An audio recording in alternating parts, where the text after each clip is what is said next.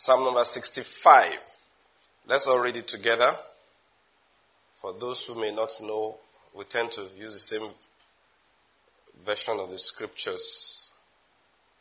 Just so that our voices will rhyme, alright? If you are there, say amen. amen. If you are ready to read, give me another amen. Amen. Alright, with that voice, like you said amen, use that same tone of voice to read from Psalm 65. One, two, let's go. There will be silence before you and praise in Zion, O God. And to you the vow will be performed. O you who hear prayer, to you all men come. Iniquities prevail against me. As for our transgressions, you forgive them.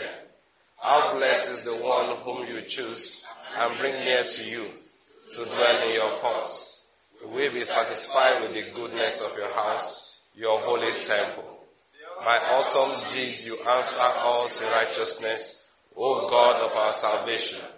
You who are the trust of the ends earth and of the farthest seas, who establishes the mountains by his strength, being girded with might, who stills the roaring of the seas, the roaring of their waves, and the tumult of the peoples. They who dwell in the ends of the earth stand in awe of your signs. You make the dawn and the sunset shout for joy. You visit the earth and cause it to overflow. You greatly enrich it. The stream of God is full of water. You prepare their grain, for thus you prepare the earth. You water its furrows abundantly. You settle its ridges. You soften it with showers. You bless its growth. You have crowned the year with your bounty, and your paths drip with fatness. The pastures of the wilderness drip, and the hills gird themselves with rejoicing. Meadows are clothed with flocks, and the valleys are covered with grain. They shout for joy. Yes, they sing. Hallelujah. I said hallelujah. Amen. We have come this morning, and the Lord is going to water us afresh with His dew from heaven. Amen. He's going to soften our hearts with His showers Amen. and cause us to grow. And as a result, the environment around us will be blessed. Amen. For that reason, we declare as follows that the Lord has given me the spirit of wisdom and revelation in the knowledge of Him. And I'm being filled with the knowledge of His will in all spiritual wisdom and understanding. As a result of this, I'm walking in a manner worthy of the Lord. I am pleasing Him in all respects. I'm bearing fruit in every good work, and I'm increasing in the knowledge of God. Now again, I incline my ears to His word. God is entering my heart. He's giving me light and direction. He's healing me in every area. And it's making me more and more like the Lord Jesus. In the name of Jesus Christ. Amen. amen. I said amen. amen. I sit down, you're already blessed. Amen. Hallelujah. All right. Now, I will not say that I'm going to finish what I wanted to do, the series I'm doing today, because last time I said it, it didn't finish. For that reason, I'll just continue. If at the end I finish, I'll just say, hey, I finished. All right, let's uh, read a portion of the scriptures to commence the teaching. We are going to look at Second Peter again. Now, um, the one we read last time, uh, we read from Matthew and then also from Luke, reminded us that, um, of course, the words of the Lord Jesus Christ, that we are the salt of the earth and the light of the world. We said those who practice righteousness, they are the salt of the earth, and those who teach righteousness, they are the light of the world. That is, your practice, your lifestyle puts a blessing upon the earth. Do you understand that? It puts a blessing upon your environment. It does. That when God comes to Sodom and Gomorrah, all right, and he wants to look for 10 people, he doesn't look for 10 people who go to church. He looks for 10 people who practice righteousness. He looks for 10 people who disagree with evil in the land. He looks for 10 people that are not swayed by the popular opinion, by what is woke culture. You know what they call woke culture now? Yeah, they think that everybody, you know, just everybody just wants to belong. Just by the way, that's how the world is. Don't ever be afraid to be different. That's something I keep teaching my children. You see, if you're in a group of 10, the person who knows what he's doing is usually, or the people that know what they are doing, they are not more than one or two. Most other people are followers. They are follow, follow. I hope you're getting my point. So, if you stand up for what you believe, you'll be amazed that many will follow you too. But you think that all of them know what they are doing. That's why they are doing what they are doing. It's not true. It's not true. And this world is very deceptive. They lie to people. The way they, talk, they shout out this uh, um, uh, homosexual agenda, you will think that half of America is homosexual. You, be, you will think so. I was listening to one comedian the other day. He said something. He said, Have you noticed there are more transgender children in California than anywhere else? He said, Do we breed them here? He was trying to bring out a point. That's because we turned it to a hype. You know, we are California. That's where entertainment is. So we tend to have more than the rest of America because we turned it to a, a big deal. So you say every family has a transgender, almost every family in the highbrow areas have a transgender child. He said, why? Simply because we turned it to hype. He said, they said gender fluid. He said children are fluid in everything. He said, when I was young, I wanted to be a pirate. The guy was saying, said, thank God nobody agreed to cut my leg and remove one eye. So people, people just follow. They just follow. They just follow. So I teach my children, I said, no, no, don't ever be afraid to be different. You're a group of 10 friends, they're all doing one thing, say, I'm not doing. You'll be, you see, what you don't know is that only one or two guys there I'm moving them in that direction. The other ones are just following. And when you dig in and say, No, I'm not following, five will follow you, six will follow. After a while, I say, But this is what our father said we should do. They walk go the right way. Now, what am I saying? Who are the salt of the earth? They are those people that refuse to follow. They refuse to follow iniquity. They stand out for what is right. They are the ones that God will come and count when it comes to any Sodom, any Gomorrah. They are the ones that we say, hey, even though the country is under pressure, talked to a man yesterday. I said, Okay, how are you doing? He said he has um, monioko. I said, What's monioko? He said, When there's no food, there's kwashiorkor. When there's no money, there's monioko. I said, God, it's not monioko we have now, it is kashioko. He said, It is true. It's not lack of money, it's lack of cash. I never heard that term until last night. So there's kashioko right now. Some people will say because there's kashioko, we will not do some things one particular way that's wrong. But those who are the salt, we say no. Righteousness is righteousness, whether cash is in abundance or it is not. They are the ones that God counts anytime it comes to Sodom. And he counts them because he wants to suspend judgment. He does not want to judge. Never forget that. When Jesus said you are the salt of the earth, he said God is always coming down to your earth to count. Anytime he doesn't count enough of you, you become like Rwanda. Because when we say Sodom and Gomorrah, people tend to forget. Let's not forget what happened just a few decades ago, just a few kilometers away from here, in Rwanda. And in Burundi too. I keep on saying, please, my brethren, if you are from that side, please learn spiritual things. But let's all learn. This is Africa. Congo, naturally speaking, is one of the richest countries in the world. Naturally speaking. What they call DRC, Democratic Republic of Congo. They have, they said, I think they have the second, now it's not the biggest country in the world, but it has, I think, the second largest arable landmass. That is where you can farm. They are two and a half times the size of Nigeria. I checked that one. Two and a half times the size of Nigeria. Big country, very big. They have rare metals. What's a particular mineral that used for making mobile phones and aircrafts? No, not silicon. There's one particular one. You know, somebody said bitumen. that one is in Oyo. Uh, sorry, it's in Ondo. We have it like ocean there. I will not use for anything but than quota for road. Eh, there's something Thai about it. No, not titanium. It's a very rare metal. They have it. Very few countries in this world have it. It's important for mobile phones, for um, electric cars, and aircrafts. They have it. I don't know about this year, as last year or the year before. These guys were still importing onions.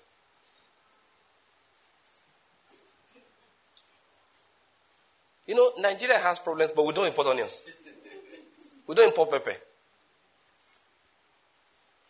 There are things we just don't import. Not because we don't want to import, but we grow them so easily in our backyards.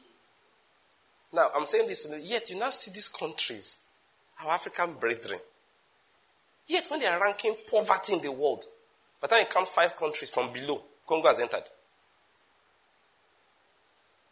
I don't know exactly where they are right now, but definitely they are not even. Okay, let me, so I won't make any mistake. By the time you count 10 from below, out of over 220 countries and territories, they're already among the poorest. Naturally speaking, amongst the richest. This is we preach. They are true. They are real. God will just come. It's divine judgment. When God, you see, when God has not blessed you, eh? Hey, God. You're not, you can't be blessed. Please, I can't help but go back there again. Okay, before I go back there, let me just summarize this and I'm saying. So, what is salt? The reason why God will bless the earth.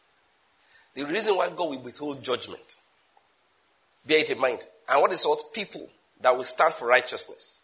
And God is always coming to count so that we will not have problems the way they had in Sodom and Gomorrah, like our brethren had in Rwanda just a few decades ago. That's what I'm talking about. So that you won't be so rich naturally, yet you'll be poor in reality. That's what we are saying. So that foreigners will not possess your land. That's what we're saying. We can talk headman crisis, headman crisis, headman crisis. Read your scriptures. Isn't that spiritual? You wonder what happened when herdsmen drove everybody away from the farms. They are spiritual. If you don't want it to happen, and I said, I'm back to, no, I said there's a digression. That is why your PVC will fail you because it is not of the spirit. Saw a video again yesterday. Please, if you are listening to this when it's not election in Nigeria or in not your country, you won't understand. But understand that my brethren have gone mad. They are the ones I'm bringing back to sanity. Pastors have lied to them. One said yesterday, somebody forwarded me the video. I was about to, it's a number I did not know.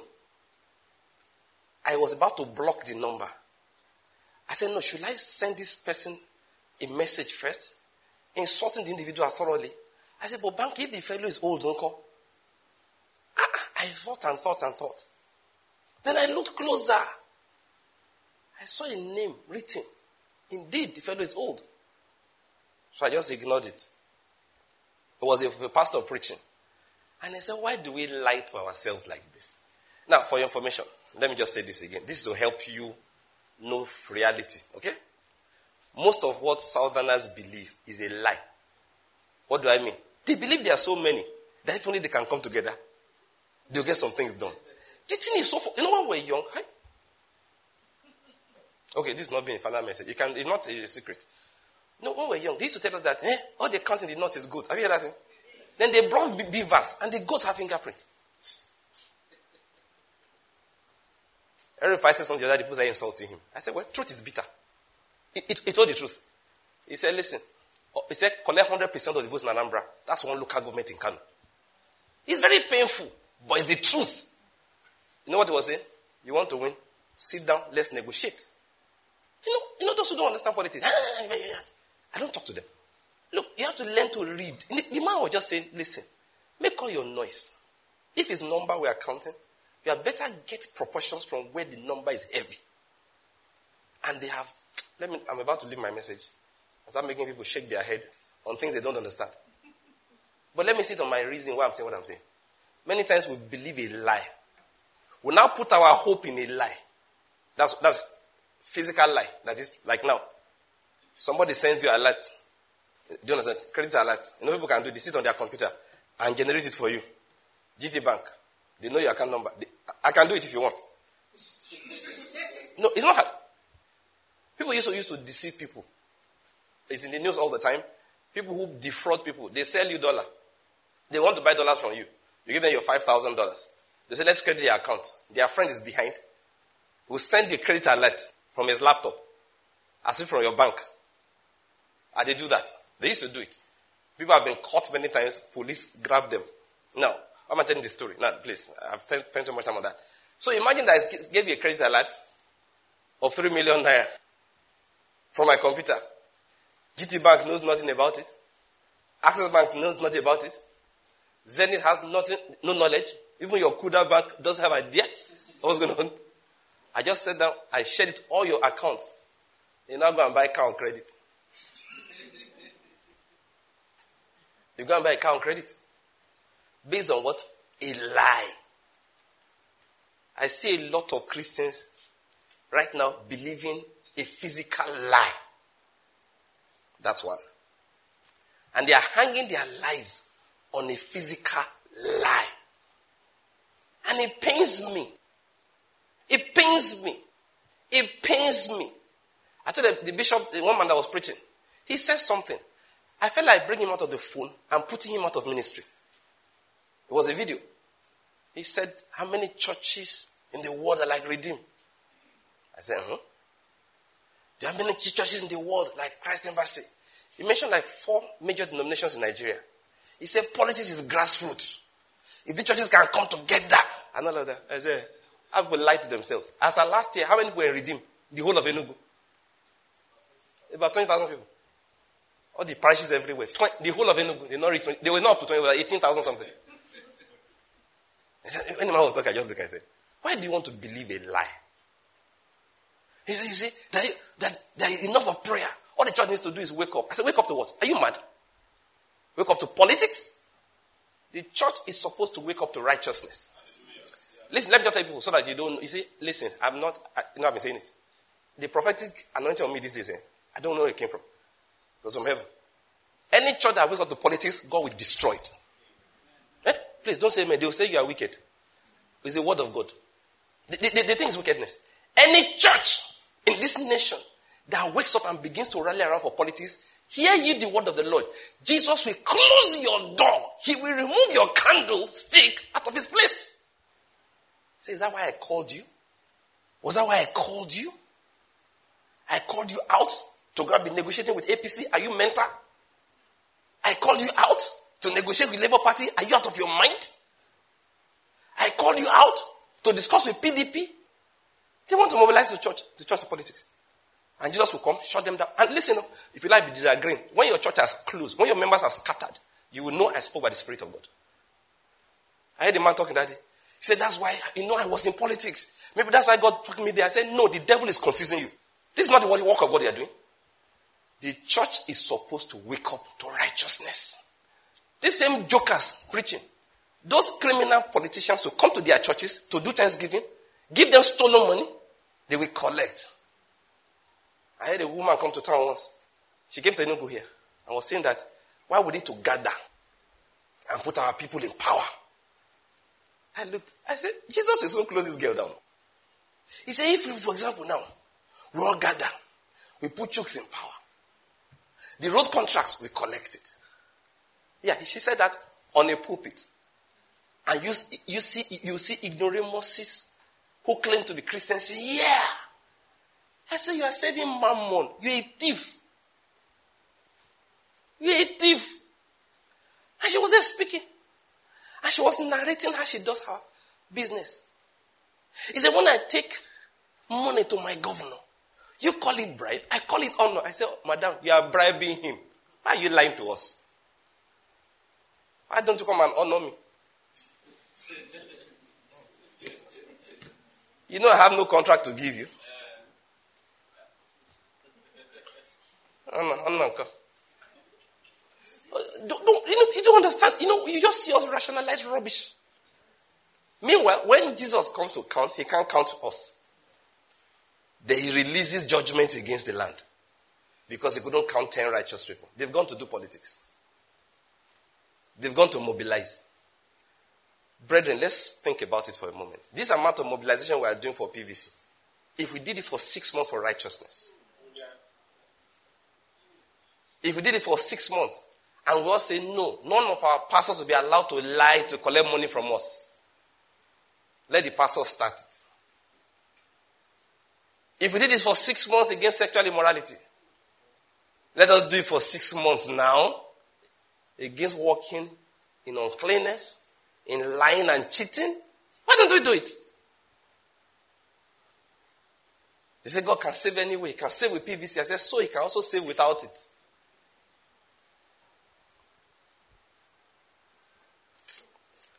My people, it's very painful when I watch pastors.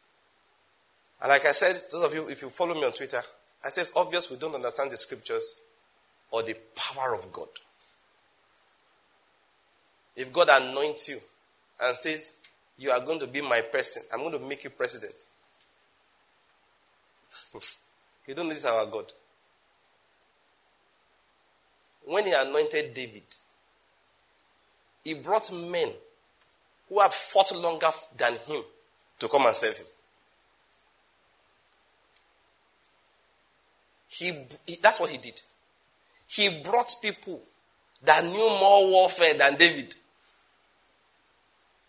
He said, Look, I have command of my brethren.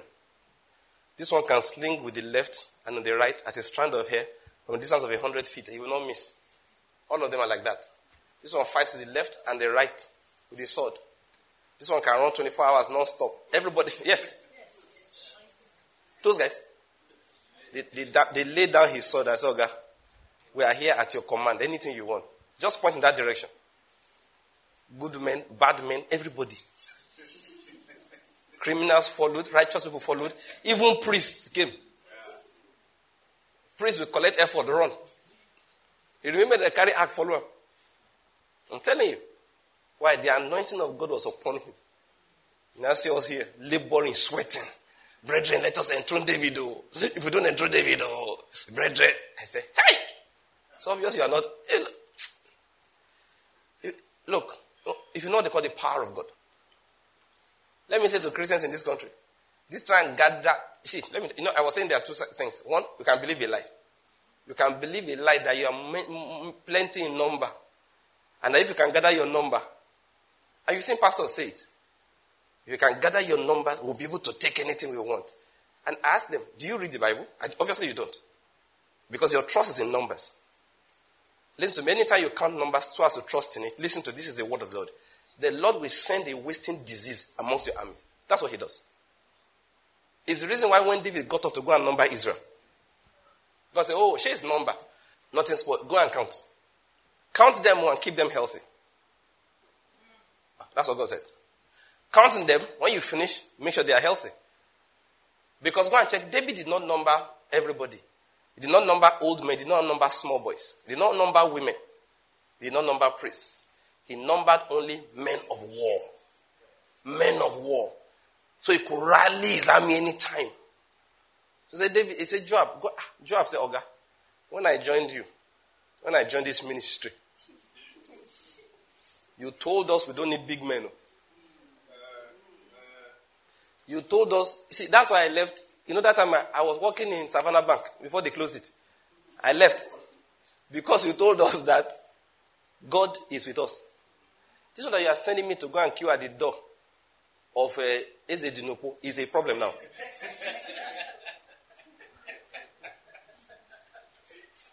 it, yeah, and that's what they were telling David. Okay, I don't have a problem. You are the boss. If you say go, I will go. Just like it's strange. When we began, you said we don't know big man. Now, I have joined APC since I came here because of bullion vans that missed their way. So, I don't get it. Is that not what they said? That GPS was not working. bullion van entered the wrong address. And Ukemute say, why did it not enter my house? I love Nigerians. You know, we are comedians, whether we are serious or not. Real comedians don't laugh. They will say it. The way you know some of us are not comedians, we too will laugh. Real comedians, they will say it with a straight face. Now you go, they laugh. The laughing is your problem. this guy sat down and said, anyway, make it long story short. You are telling the guy that, oh David, when we joined this ministry, you told us the Lord is with us. And we fought battles with you. And we saw the Lord on our side. You and I stood one day and defended a plot of farm, of beans, against an army. You know we won. Did we need a large number? That's what Joab was telling David. I don't think this is the right thing, no. Because you know. I'm, I'm, you're the boss, so. You know, those guys could not challenge David. They just begged him, say, Lord, will you reconsider, my Lord? Please reconsider. The guy said, You are going to number my army for me. Joab, Joab did that work reluctant. He didn't finish the numbering. After some time, he said, Don't do, we don't count and finish. Okay, you have one million soldiers. Whatever be the number, forgotten now. Say, well, you have some soldiers. David said, Okay. That's when the prophet showed up.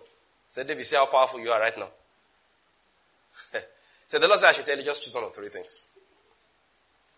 And you will use your army to defend against any one of them. You either take three years of farming, three months running before your enemies, or just three days in my hands. You can use your army to defend against anyone. It's, it's not a problem. David looked like, oh my God, what was I thinking? You know the rest of the story. What I want to bring out is the lesson inside. The lesson was you thought you had strength. You thought you had energy. You thought you had people. And you see, you see pastors these days going around campaigning on the fact that the church, we are plenty. You don't you see that lie? So, for those who don't know, let me tell you the word of the Lord again. I'm not a politician, I'm not discussing with you. I'm a spiritual person. So, I'm here to teach you. No, you know, there's no point pretending. I magnify my office. There are two things I'm telling you. And the second one is more important. Number one, you may be believing a lie. When I told you that the Redeemed did not have 20,000 members in Enugu, you were shocked to hear it. Was, that, was it last year? Or, or, two, years, two years ago? They didn't have 20,000 members in Enugu, in the whole of Enugu state. You didn't, now, that's not to say Redeem is a bad church. Oh. I just know you thought that they were like 1 million. Most of those parishes, there are 15 people inside. Please, please, you guys, don't misunderstand me. Oh. Okay, the one at Tutiba has three people. As at 2023. Three members, pastor, his wife, and one person, other, the guy, the guy on technical equipment. Look, I have, this ministry used to have only my wife. It's, it's not an insult. We are telling ourselves the truth. There was a time this ministry was just my wife, me, and Digi. Digi is my younger brother. I'm telling you. Let me tell you the truth. See, one day I traveled. I, we didn't used to know that few because all of us came together in the car. And when you marry a pastor, you're in trouble. You must go to church. Even if you're a wicked spirit, you must go to church. If you're a wicked soul, you will go to church. If you're an Ogbanje member, you will go to church. You I mean, your husband is a pastor. So one day I traveled because I came back to town late. I went straight to Bible study. I knew that I couldn't go home. It's not these days, they were, mobile phones are not become like this then. So I went and sat in front of the Bible study. My wife was at home waiting for her husband. I didn't go with the car. We went with public transport, my friend and I. She was at home waiting for me. So she couldn't leave the house. And I went straight to Bible study. So I couldn't, I, I couldn't even tell her I had come back. So I sat downstairs. When anybody passing, we passed by me. And nobody passed by me. I sat out there for one hour. When it was so clear, nobody is going there. I went home. Yes. But you know, if I had gone home early, I wouldn't have known that was going because we all entered the car and drive to church. When we could have held the church in our sitting room. Membership would have been complete. See, go and listen to Man on Assignment. Understand the new covenant. Congregation, they will, yeah, there were more than two, three people. Of course, we, we recorded everything. Man on Assignment was the first series we did. And they followed by Understand the New Covenant. That time, the church was not. So it's not, I'm not yapping anybody. When I tell you that Redeemed Church at that particular church has three members, it's to the glory of God and the edification of the church. Is that not so? Many of us, many people here know Covenant Christian Center in Lagos, now called Covenant Nation. All right? I was attending church when I was in Lagos. Midweek service. Midweek service. If you reach 10, it's a good week. Yes. Sunday would be plenty small. When I say plenty it's not like the whole place go full like that. We not reach the number here. Sunday. Forget that. There was a time Pastor just eh, he stopped midweek services. He said there's no point. The people were not attending. But it happened to be shortly before the church exploded in number. So that stoppage did not last long. They started it again. So I'm just trying to emphasize the fact that so I'm not yapping anybody. It's a normal thing. Look to your father Abraham. I called him alone. Then I multiplied him. So the time of a loan happens. That's what we're saying. Now, why am I saying all of these things? Eh? Sometimes we just believe lies. We misjudge our numbers. We misjudge what the number was given to us to do. God is not counting your physical number, He's counting your spiritual number. When He comes, can He count 10 righteous people who practice righteousness? Pastors who don't lie with the word of God to raise money. God went into Israel to count. He saw nobody, only Jeremiah and Luke. He said, Ah, surely they will count the high priest, because the high priest I will kill him first. He looked to the left, every priest was a, was a, was, was a criminal, was an adulterer. Every single priest and Levite. God couldn't count them. He told Jeremiah, go and mark, the angel, go, Jeremiah was hearing go and mark everybody that, that sighs and groans over the iniquity in this land. The rest were indifferent. They didn't care. He said, if they want to be gay, let them be gay now. They were not countable. If you tolerate Jezebel, you can't be counted. At the end of the day, only Jeremiah was marked.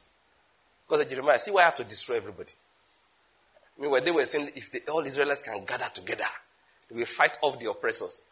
It makes me laugh. The real number God is counting is spiritual. Number one point. Second point, which I say is more important, is that even if your physical numbers were enough, once you think it is leverage, hear ye the word of the Lord. The Lord of hosts will send a wasting disease amongst your numbers. That's what he does. That is what he does. That is what he does. Your churches will split. You won't know what's dividing them. Because it's politics. All these nonsense people who are talking. I know, I have information. When governors give these pastors money, Apostle, they collect from Muslim governors, collect from.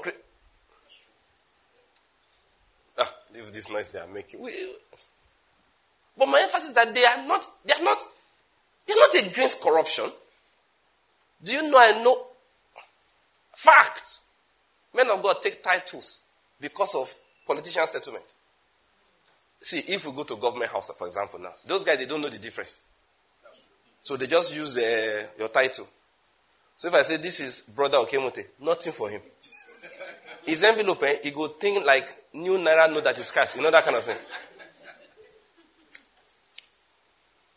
But if I now say, okay, this is Deacon, they go up and small. Yeah, these guys do it, I'm telling you. And then, listen, yeah, you're going to laugh. If he says deacon, the money will go up to 10k. If he says pastor, does this. aha, 20, 25. But when he says bishop, 100k of those days. I'm telling you, ah, when you're archbishop, the one is in the boot of a vehicle. Leave that I, I, ah, ah, listen, I am telling you what we know. And the truth, the even northern Nigeria, Muslim governors, they do it. Because everybody wants peace. You know, ministers will go and be ordained bishop for that purpose.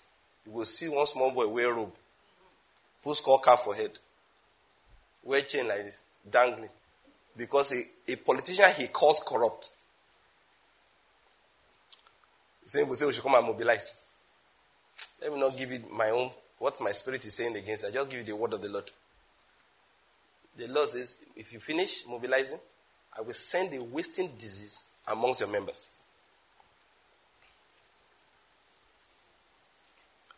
What the Lord is counting is spiritual numbers. The church should wake up to righteousness.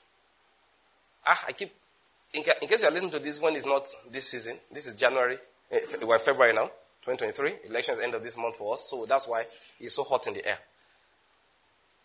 What the church should be what I expect the church should be doing now. Uh, you've heard this nonsense. Take their money, vote your conscience. Uh, you've heard my answer also. Once you take the money, you have no conscience. Why are you lying? So take their money, vote your conscience. Uh, there's no money to take now anyway. Thank God for that.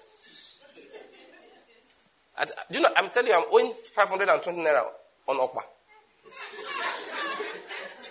Ain't joking, man. I told the woman, you get POS?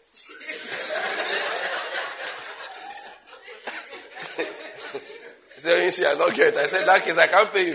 I got your ate it. She wrote it down. A guy is owing me of my money. I said, if you have POS, let me give you. My wife came home the other day with a lot of money. I said, wow. I saw two fat bundles. I said, my God. Praise God. Open up, 50 naira.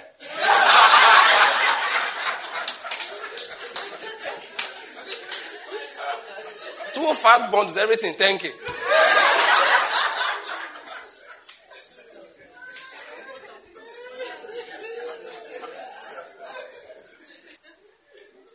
And that two fat bundles her favor. That because God made her know people. She walked inside, inside bank, say, I need cash. They say, Ma, what can we do for you? And I say, I'm, I am not going unless you give me cash. I say, okay, now 1,000. I say, what are you going to 1,000 do? I say, we go take 50 now. She is spendable. One guy go POS. They give me 5, 5, and yeah, 5, 5 naira. Big bundle like this. 5, 5 naira.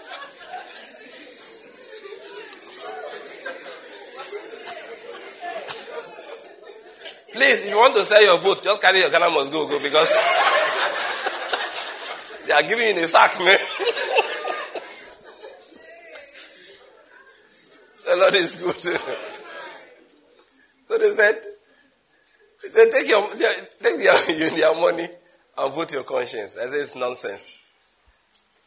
If you have if you take the money, you don't have any conscience. So leave that thing. This is what I teach the Christians. Walk away.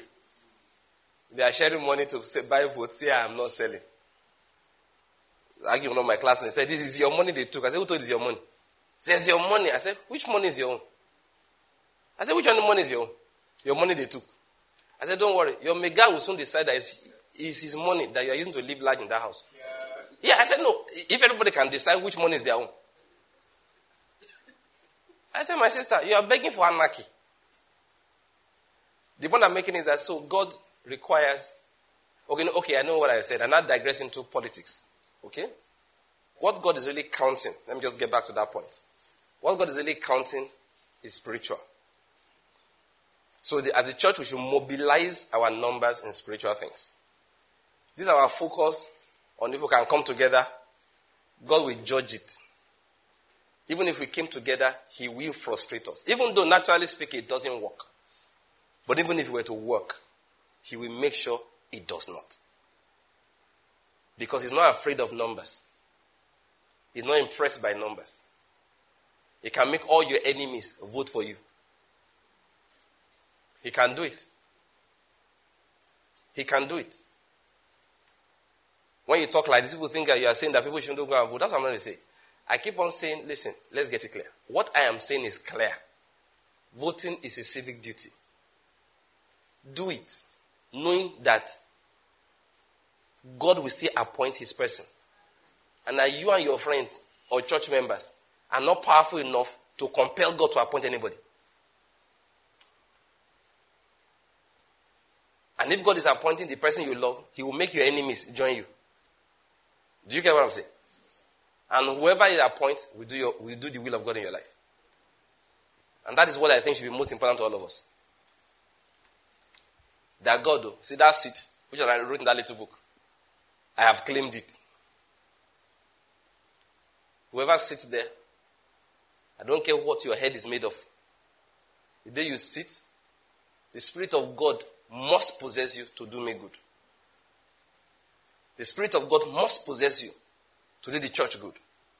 The Spirit of God must possess you to do the nation good. You will establish righteousness and justice and by your hands, God will establish peace. In the name of Jesus, there will be prosperity. No, there are things that I said, no, whoever you are, don't care. And it's a sinner that says to you, your PVC is your power. No, you're a child of God. Your PVC is your civic duty. Your power is on your knees because the real power belongs to God. Your PVC is not your power for change. Don't be stupid. That statement is blasphemous. I say it again. People didn't like when I said it, but I will say it boldly. And I say it as I'm preaching the word of God. That whoever painted that picture that interrupted a young woman praying with a Bible in her hand, praying for the nation, and they brought a hand, purportedly the hand of Jesus, and was given her a PVC, the person is a sinner. The person has no regard for the Lord Jesus Christ or does not understand the scriptures nor the power of God. Like I said, that picture is also, if you open your eyes, is it just an evil photograph? The picture, photograph is evil. Why? The hand came from the back. The hand had a plaster. You don't shape PVC, they don't cut them. You know, it's evil. No, God just made sure they did like that. The hand came from the back. It's the hand of the devil. Pretending to be the hand of Jesus Christ. How do I know it came from the back? And he had a plaster. And say, I'm taking too seriously. No, I'm not. That is the heart of the church expressed. It needs to be corrected. It needs to be corrected. That is the heart. That's where they kept their heart. Idol. Idol. Idolatry. And it needs to be corrected. It has to be corrected. Can't live your life believing a lie. Believe a physical lie, believe a spiritual lie. People tell me things like, it's because church has not woken up. That's why we have not had good leadership in Nigeria. I said, that is true. It's very true. But not the kind of wake up you're thinking. The wake up they should wake up is let them start preaching the truth. Let them come to church. All old pastors shouting PVs, come to church every Sunday and say to them, if you stole from government, don't bring it here. Say it. If you took money from a corrupt, corrupt politician, don't give an offering here. And say to the politicians, Oga, sorry, for certain reasons you cannot do Thanksgiving here. That is the wake up we need. That is the wake up we need. For those who want to know the kind of wisdom the church CAN operate, I've said it again and again. It's common sense. I don't know why we don't seem to have it. PFN can should gather together, draft a position paper based on scripture of what a leader should be as far as God is concerned. You live in a secular nation. I'm not aware of all the leading candidates, whether anyone is born again. You live in a secular nation, anybody can be your head of state. That's not the point I'm making. So, we're not saying that you must be baptized and speaking in other tongues. Is that what we're saying? Just as a church, this is what we think you should do fairness, justice, equity, freedom. You know, just say some things, write it, and go to every presidential candidate. There are 14 of them. Oh, you didn't know there were 14? There were four. This one even said three.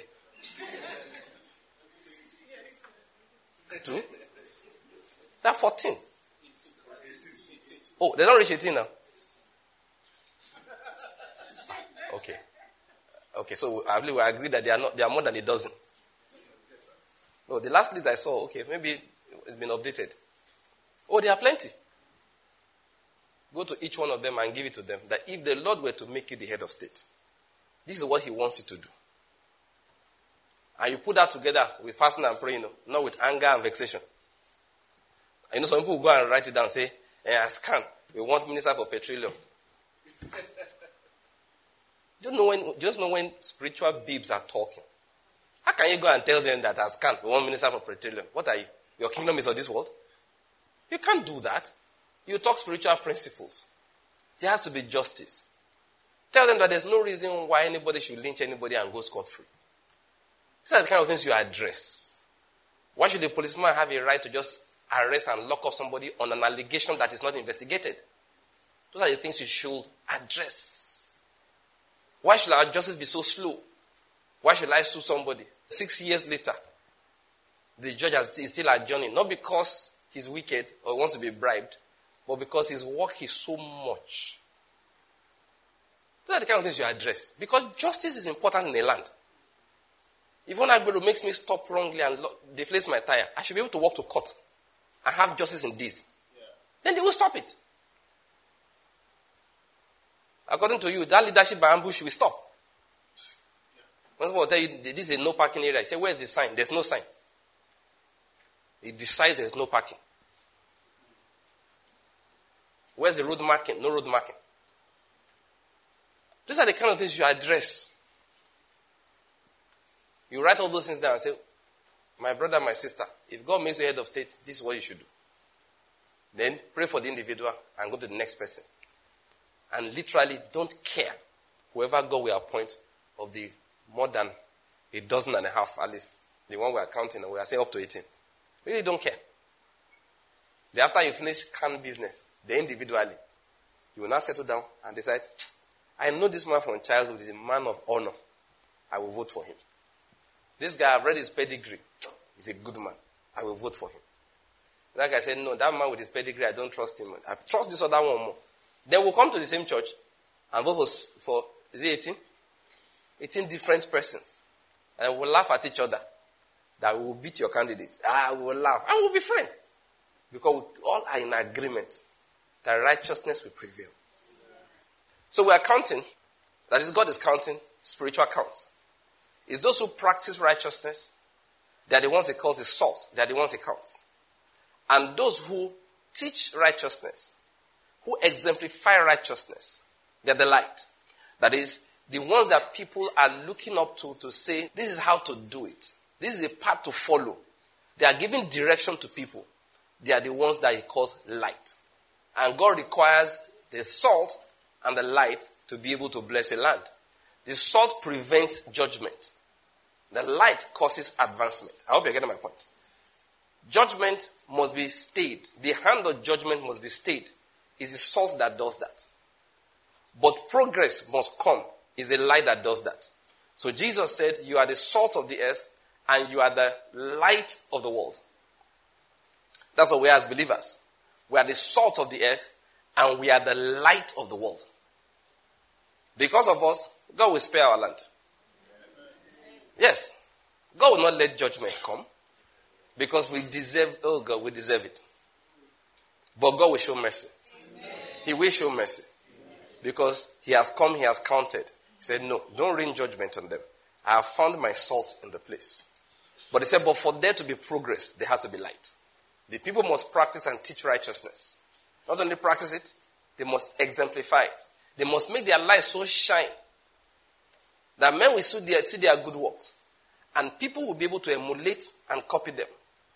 And whatever opportunity I give them, when I give them platforms, they must instruct the people on how to do righteousness and justice. That's what it means to be light. Now, please let me just remind us of what I said last time, and then hopefully I'll be able to round off with that. I said human life and experience. The experience of human beings come in three levels. Remember that? The spiritual, next level, level of the soul, and then the physical, the environment, the you know the outward.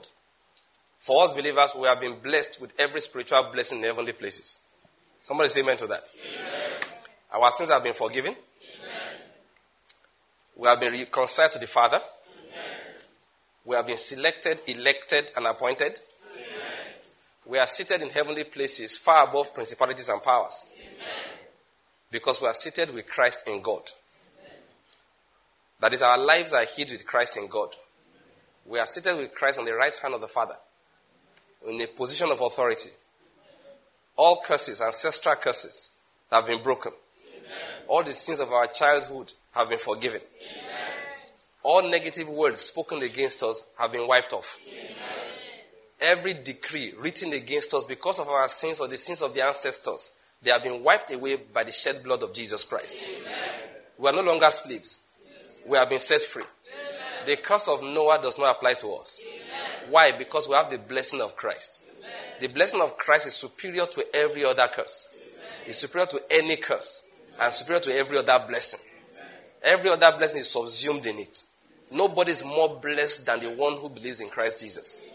Nobody is more blessed than he that is accepted in the beloved. No one. Sometimes I hear Christians talk this rubbish. It's absolute rubbish, absolute crap, absolute nonsense. That you need to bless a Jew so you can be blessed. The Bible says that promise was to Abraham and to his seed. The promise that whoever blesses you, I will bless. He said it was to Abraham and his seed. What does that tell you? It is the person who blesses the Christian that is blessed. The real blessing, nobody is more blessed than the one that is in Christ Jesus. Who is like the one blessed of the Lord? No, that's what he said. The, the, the, Moses was prophesying in, in Deuteronomy 33. There's none that's, ble- that's like the one blessed of the Lord. And there are two, you know, there are two women there. There is a son of promise and the son of the bondwoman.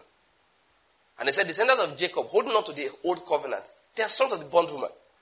He said, but those who have believed in Christ Jesus, They are the sons of promise. They are so blessed.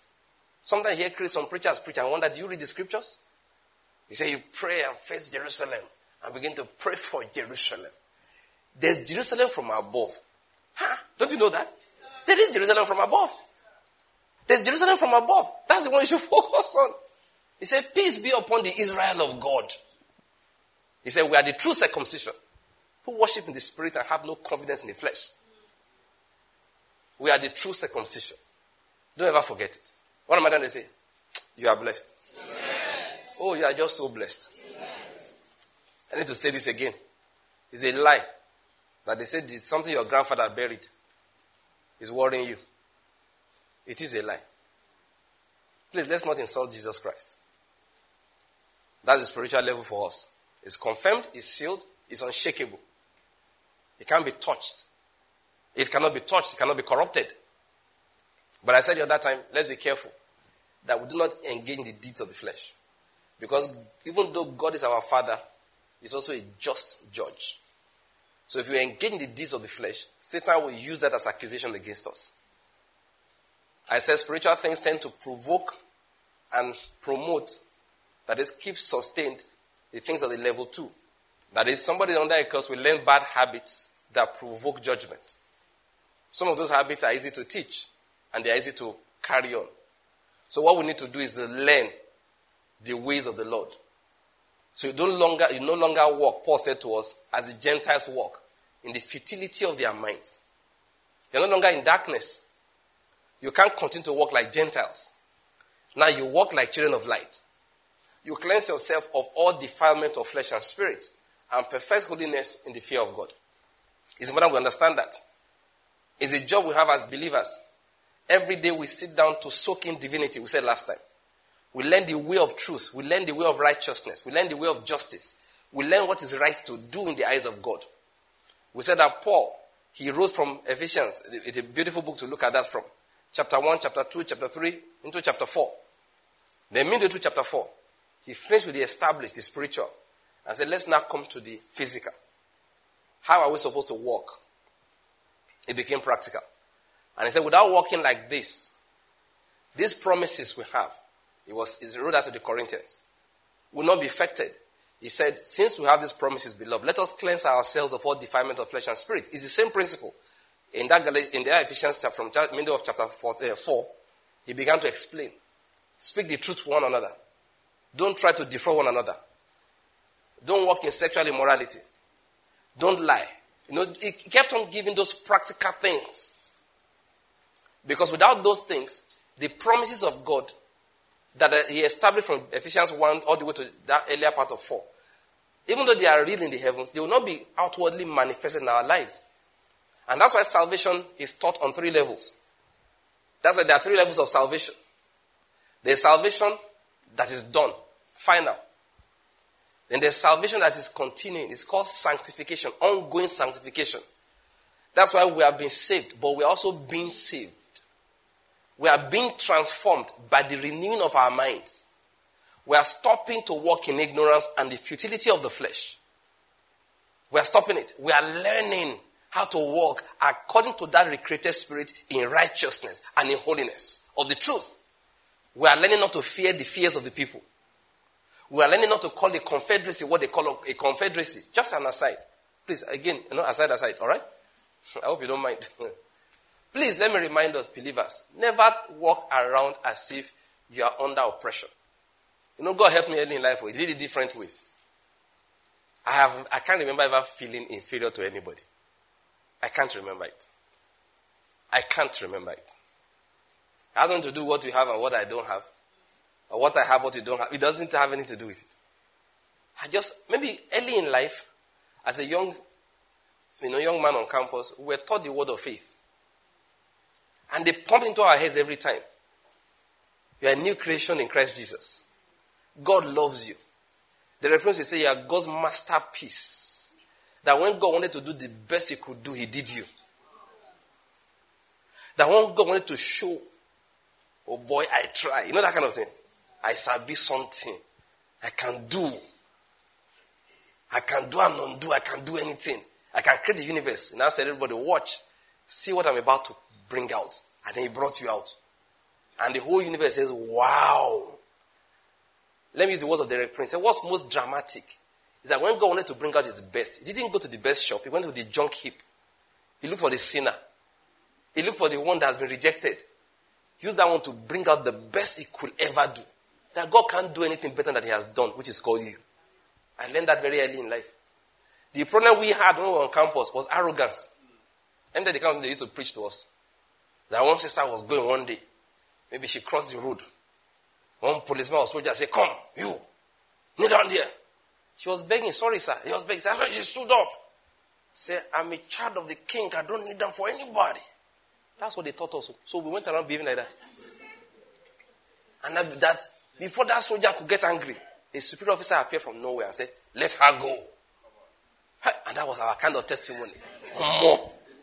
We felt like causing trouble everywhere. Telling you. no, that was the kind of, I'm telling you, that's the one story I had on campus. We're taught to feel superior, you know? All things are yours. Yeah, that's the scripture. And we believed it. I have never, see, I have never, ever been one to say, you deny me this thing eh, because eh, me? If I apply to something you don't give me, I say to you simply, the Lord has not granted it to me yet. In my heart, I say, You are not big enough to deny me of anything. You are not, and, and, until now I believe it. You are not big enough. A man can receive nothing except it is given to him from above. That's the way I look at it. Now, the first time my wife went to the British embassy. oh.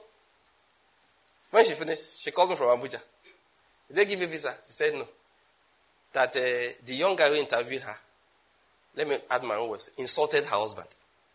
Like, insulted me. They didn't say it like that.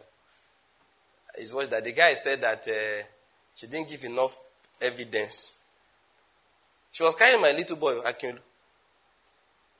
That she didn't give enough evidence that when she gets to UK, she won't go and look for work. I want to say, we are streaming. If you see the kind swear within my belly, for that little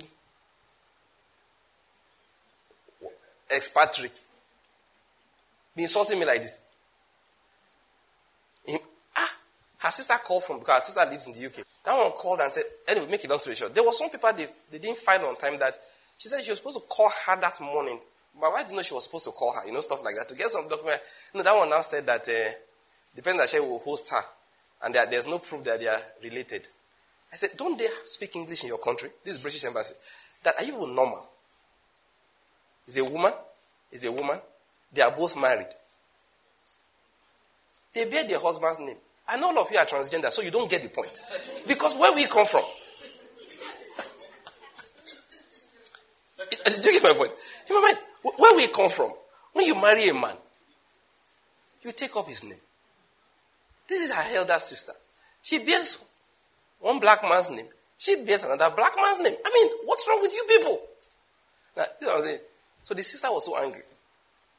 That one is a UK citizen. So she was so angry that uh, they, they, are going to protest the decision. I told my wife, like, lie. Enter the next plane and come back home. It's a protest decision not to grant you visa. Were you going there to go and beg? What? I was so angry. I said, I beg, I beg. That's my attitude. I said, obviously it's not time. Leave that thing. I said, obviously it's not time. The Lord said it's not time. Of course, next time she was going, didn't have any problems at all. Next time she was going, she packed off her children. Okay, my children are going with me. They granted of them visa, no problem. Of course, stayed there for a few weeks and came back home. What's all of this? Uh, you know, according to Trevor Noah, you can be so arrogant about this your country because today now you're having five days of summer. You know, it was happening them in a comedy show. That, it's not as great as you think. We like it back home. Yeah, it was happening them. So what's all this noise? Uh, you think everybody wants to come to the UK? It's, it's not as great as you think, really. And that has always been my attitude. Always been my attitude. Always been my attitude. Always be my attitude. And I told you the story, of course. I know you're tired of hearing the story, but I will tell it again. First, I went to the American embassy. I had this same attitude. So they say put money in your account. I didn't have, my total balance was not a thousand dollars. Now that was about 120. I had a hundred thousand naira total. The lady looked at me, was shocked. I said, Not be forced. If you don't want give me, give me my passport. I'm going back to my house. Me that when I finally reached there, after two weeks, I was marking. I used to do funny things. I would write the number of days to go on, on the paper and be canceling it every day. You know, when I say we run abroad, I don't want to come back. I wanted that. Are you normal? I've always wondered whether you're okay. I don't get. See, I don't get it. Now, I'm not saying you're totally crazy, but I mean, I'm just wondering what's wrong with you? Especially when you don't have the correct uh, documentation. That's the one I don't get. There's a one guy, is um, whose friend is he? Is he his friend or Kevin's friend now? Was he in cousin? The one that packed his wife and children, launched for a motel in America, doesn't even know where to go next. Yes. Yeah, not a joke. It's not your friend. he can't be your friend. Seriously. This guy didn't have any plans. Visiting visa for himself and his wife and maybe two children or something. Visiting visa. He can't reach America. Can't stay for a motel. No, some people, eh, they are the proof that ancestral curses are still alive. it has to be. No, no, no. They must have used their head to do power. You know, we talked about power last time. They must have. You know, some things people do, you can see you are walking under a curse. Even though Jesus has delivered you, you walk into another one. Like one man said, they said that uh, hmm, they were yapping. Though. They were yapping, yapping. Some people, you know, there are some things you don't joke with. Some people are just joking, say, hmm, the Nigerians behave these days. If they bring slave ship now, many Nigerians will enter. You know what one guy said? Uh, I go buy my chain self before the time say chain don't finish. To enter a slave ship. No, there are things you say. God will mark it down. Yes. Say you, you are ending this life as a slave. God saying there is no problem. You will end this life as a slave. You will go to that country at 65. Eh? You'll still be walking as if you just arrived. When your friends you left behind are picking teeth at 10 a.m., at 11, they are doing village politics. You know, that's how you know people that you don't have any other thing to do. They will doing village, having village meeting. That's how you know that. You don't see young young boys there having village meeting. They do that once a year. And you say, say, I'm going to the village. You look at person that no, you know the head of the other family. They said we need to talk about uh, joblessness and settlement. Do you get my point? God has settled you, so you don't have any. So you go there, sit down. The matter is to discuss whether uh, Ogbuefi Chukudi has a right to marry a second wife. All right? And his first wife, that's what the matter. But you arrive at 10, by 6 p.m., people have not even mentioned the name. First one hour to discover, discover whether the cooler we understand we dialect. Then after that, who's supposed to pour the wine? Then quarrel on who will pour wine. Then who will pay the fine for opening the bottle without by the, He said to me, you know, God has given you rest. You don't have any other thing. So you have to occupy the day. At the end of the day, you now said that, did the way Vichuku did not hear, get our summons? Even they do home movies. Before these boys spoil the roads, all these bad boys, at 6 o'clock, you now start driving back to Enugu. You don't have work. But your friend has said that I will carry my chain. At 65, he's running to Walmart. He's the teller for the day. Still swiping and put double bag. Uh, thanks, thanks for shopping in Walmart. God bless you. Thank you very much. Thank you very much. Thank you for shopping in Walmart. Hope you had a nice experience. Your friends are settling cheating to matter at home. And eating fresh fruit and fresh palm wine. And drinking fresh palm wine. You are there working in Walmart. You're 65. And if you dare not walk, winter is coming next month. You'll be homeless. Why? Because one day you opened your mouth and said to God, I will carry my chain. Be very careful. Listen, I have ne- never, never felt inferior to anybody. Felt, you know, I, I was when people say they I'm like, what do you go, what, what did they see? Last time I went to the US, my friend's wife was laughing at me that, Banky, you you are a very straight Nigerian. See, waiting. And I'm going back. I didn't have a, I didn't have box and box and boxes and boxes. She was, she was, it was her that she just sent a lot of stuff home. They didn't know I was coming. I, you know, I, you know, you, you are allowed two bags, you know, two checking boxes. I had one coming back that was half empty. I said, my sister, ask your husband. I almost didn't even come himself. It was because he came home for his uh, dad's burial, so on his mom's funeral. So we were talking at, at the end. I said, Hi, my brother. I don't think I'll be able to come for this trip. He said, you must come. I said, Why? He said, They have already given me your ticket money. I said, Eh, meanwhile, my visa don't expire. I have no. To get appointment, I had to use all kinds of methods. I left Enugu and came back to Enugu. Missed Enugu only for seven days. Say, I'm going back to my house. My wife is not in America. My ch- some people are crazy people. You leave your fine wife and your handsome and beautiful children in Nigeria, and you are perching in America. God has not forgiven your sins. It's obvious.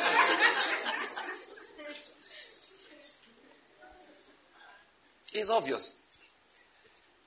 Just come back home. Some can't come back. Do you know why? They can't go back. They can't come back because they can't go back. Please just come back. You don't need to go back. I sometimes I just wonder. Will say, ah, the place is very fine. I actually think it's very fine. You know, it's, it's a beautiful look. Those countries are fine, though. Maybe my problem, I just don't notice. I don't. It doesn't strike me. Eh? It's fine. So, so I don't know whether you are getting my point. It's so. Have you ever packed to your friend's father's house just because it's his own house is father, finer than your own? You just go and say, ah, I went to John's house. A very fine house. Hey, praise God. Beautiful house. God bless him. Then you continue your own house. Do you get my point? Just start changing houses just because. Ha! Oh boy. You, see, you get one more house where I go for this Enugu. Name of the Father, of the Son, of the Holy Spirit. I, have seen houses. I've been around in this world. No, I've been. Uh, I've been to I've been to fine houses. Then one day we should go and greet one man. He's been very nice to us. There's something we are doing. They say, okay, yeah, since I'm the I'm the spiritual director now, I should come. Ah, I said, okay. when I entered the man's house, I said, Oga, your house is fine. I have to tell him like that. he said, no. I said, sir, your house is beautiful. I said, Whoa! I looked the compound like they said, Father. Say we should enter. I see the height of the door. It'll be like Burj Khalifa.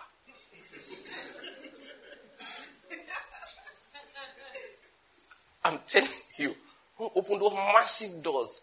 First got to one big ante room. You know, in my own house, my ante room is where all of us sit down and uh, his own. No, just, no, it wasn't ante room, was a foyer. Massive foyer, you know, with paintings here and there. I was just walking past, say, Father.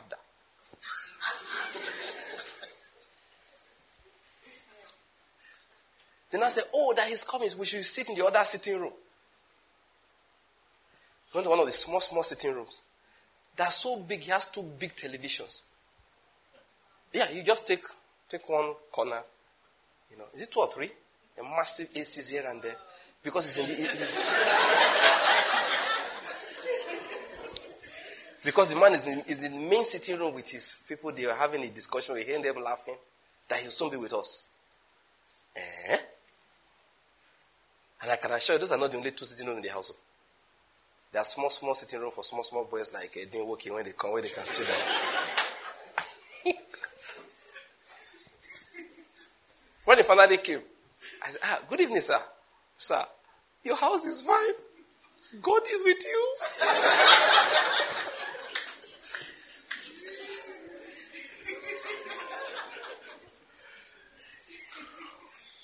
We stayed with him for about an hour, an hour and a half. At the end, I went back to my house.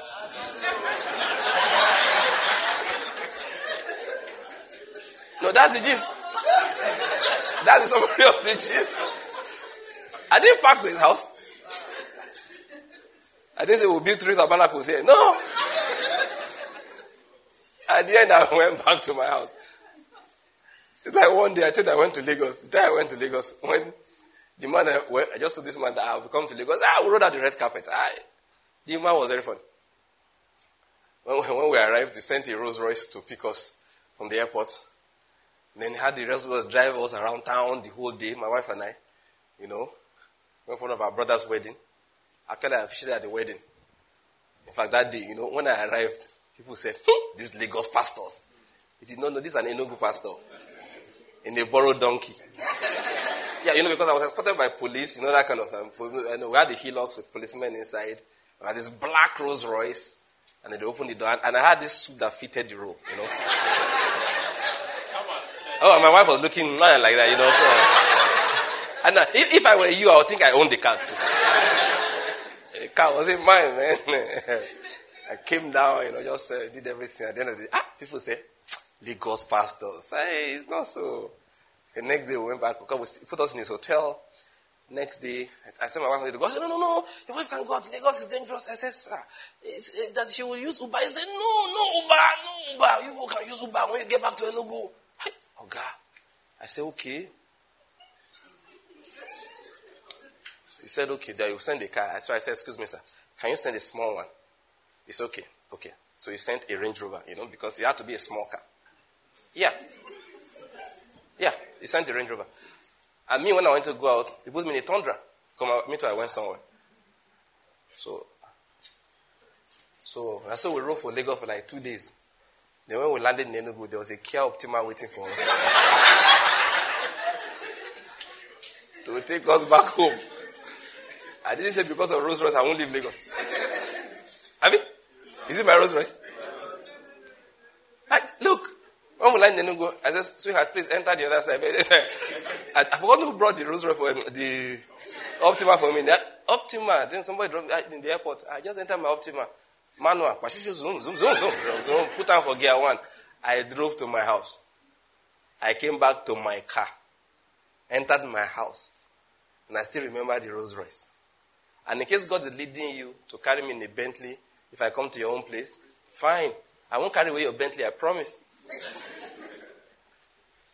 I didn't start believing God for a Royce. I begin to declare in the name of Jesus, as this ministry is moving forward, nothing like that. It has served its purpose for the day. Hmm. Why am I saying all these things? I have never felt inferior to anybody. Why? Maybe I'm too full of the Christ that is in me. I'm too full of the Christ that is in me. And I'm saying to you, Christ is in you. You are not defined by your certificate. You're not defined by your car. You're not defined by the money you have. After all, now everybody's on the same level. Cash wise. Can you, can you believe I'm owing money or, or money? No. In fact, one of my classmates said on this, they said, Can you see how ephemeral this world is? How smoky. That is smoke. He said, One simple government policy People are removing their clothes in banks. You have seen it. That Ibadan woman said, he's Yinka's the distant cousin. The woman said, me, you know, they, I know they do again. That's why she, she come on cloth. For back here, she removed her cloth. Removed her cloth, wearing only brown and, and cycling shorts. She said, I know they do again. Close the account, give my money. You know, Kizana have been telling us since, collect your money, collect your money.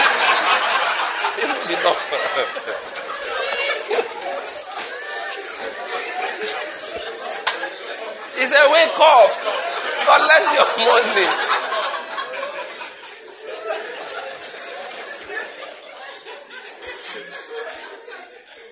They don't see him now.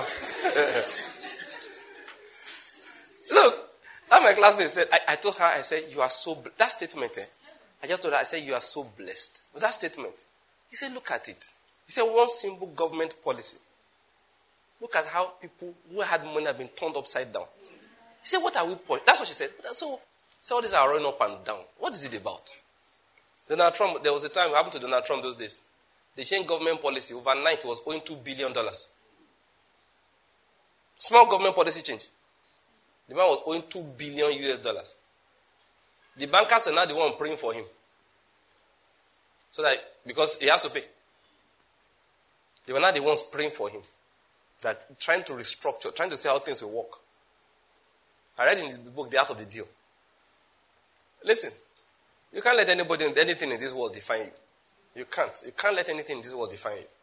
You wake up every, every morning, be happy for what God has done for you in Christ Jesus. Some people are rejoicing that our ministry we are big. Jesus said, Don't rejoice in the fact that your ministry is expanding. He said, Rejoice that your name is recorded in heaven. Who was it? Pastor Anito, yeah, and house on the rock, Abba. When I went to preach for him a few weeks ago, he told me one story. He was preaching in church. no, when the house was telling a story, he said when the house got to Abba, about maybe two years or so after he got to Abba, you know, he was looking. The church was already a, good number, maybe like a hundred people or so. Maybe second or third year, so I'm not very sure of the number of years. So he said he was feeling that ah, maybe the church is not growing well. Oh. He was feeling, but he was praying, and so one man now invited him. When God wanted to teach him a lesson, the man invited him to come and preach for him on his eighth anniversary. He said when he got there, eighth anniversary, he was doing like second or third year, and they were, between 50 and 100 regular members. And he was saying that this church is not uh, growing well, as fast. So the man invited him to come and preach for me on eighth anniversary. He said when he got there, first the church hall was very small, and total number of people they no more than 20. That's not the story. That's not the story. The story is I say if you see the way the man was dancing, he and his wife. He said they are tambourine like this. They go dance like this, dance like. this. He said he was looking at them. Eighth anniversary. He went back home to repent. He said, God, I'm so sorry. God, I beg, I beg, Biko. I hope you are not too angry with me. He wasn't mocking at them. He was angry with himself. Are you mad? Look at what God has done for you. If you want to judge a natural basis, if you want to judge natural basis, those people are not even as blessed as naturally speaking. He said, Can you see the joy? He said, the, said the man was dancing. His wife was dancing. They were dancing. Eighth anniversary. Their church was not more than one fifth of his own that was doing like second or third. Yet their joy was like 20 times his own. So he went back home and knelt down and said, God, I swear by Almighty God that I will never complain again. God, please, anything you have not done for me, just take your time. Please, don't be angry with me. People of God, we refuse absolutely to define ourselves by any other thing than what we are in Christ Jesus. We refuse. We refuse. Absolutely, we refuse. Please let me just end with this, all right? Because I'm trying to get there. The Lord doesn't want to teach on it. We'll just leave it there. Please go and get this series. It will be like a completion of this one that we've been on, which is the culture of Christ. Is that the name of that series? The culture of faith. Thank you. Yeah, thank you. Please go and get the culture of faith series. I beg you. Because, like I was saying, having settled the spiritual, which is what I've been talking about again now, having settled that spiritual, what God now says is that make a certain lifestyle your habit. Make a certain set of practices your lifestyle. Let me put it that way. Because they activate spiritual things, they make them real. We did that series, I've forgotten how many messages therein. We talked about different things how faithfulness must be our culture. Now, what I just want to say today, all right, is that understand something. Christianity produces certain habits. Christianity does not hang in the realm of the spirit. Only those who enter the spirit know that something different about your life is not true. Christianity produces practical, tangible things. It affects the way you talk. You know, Many of you here, you have a lot of respect for me, I know. All right? Because you met me as Pastor Banky. Do you understand what I'm saying? The reason you came is because you heard me preach. So, de facto, start. You came to hear a man of God. You know, I'm a, I'm a man of God to you. Do you understand my point? Uh-huh. So, you behave yourself around me generally. If you talk nonsense in my ear, the way I could take I cut for you like this, eh, you will change your mind. After, within a few weeks, you've learned how to arrange yourself. You know, for that reason, eh, I think every person is a good Christian. But there's a place where people knew me before I became a minister. There are places like that. I have two. But one particularly, my classmates, I'm in their chat group. Some of you don't want to come to that chat group because the way they will abuse your pastor, you will be like, you, you will fight. What name don't I get called? One told me last week, say, he said, you know you're a Biafran pastor, your brain has been fried. no, don't be angry. No, that's how we. Something led to it. He said, some people are still supporting this government. So he mentioned some names. He said, don't mind them. He was quoting something that their brain is paining them. No, another guy now said that. Why didn't you mention Banky's name? So he said that one. He's a Biafran pastor. His brain has been fried. Don't worry, it's just, just men yapping. Now, the person yapping me is a chief medical director. So you understand what I'm saying? Eh, so, not a small boy. Eh, but no, don't take offense. I just, you know, these are, I mean, boys we so Gary together, you know, secondary, in university, a lot of that. I mean, but where I'm just going, I'm telling the whole story is that that's one place where I really see people express themselves. That's what I'm, that's what I'm saying it. And those who are believers sometimes we pick fights. In fact, the person I fought strongly the most with is a Christian. All right? Why? Because people express themselves, you know, freely there. And I look and say, I told one two days ago, I said, You think it's funny, this thing you do, in which you are never grateful about anything, all you do is complain. I say, Just let me let you know, in heaven it is not. I said, We may be laughing here, but it's not funny. That you, now, this is my message for you here today. I said, My brother, you have this attitude of always looking for problems to complain about. Like now, the currency issue, this cash crunch that we're having now, which you all know is a policy problem, which can be solved overnight. Yes. You understand? In a short period. The president has promised to fix it in seven days from day before yesterday. So we have five more days. All right? Now, I'm not here to defend or not defend the policy.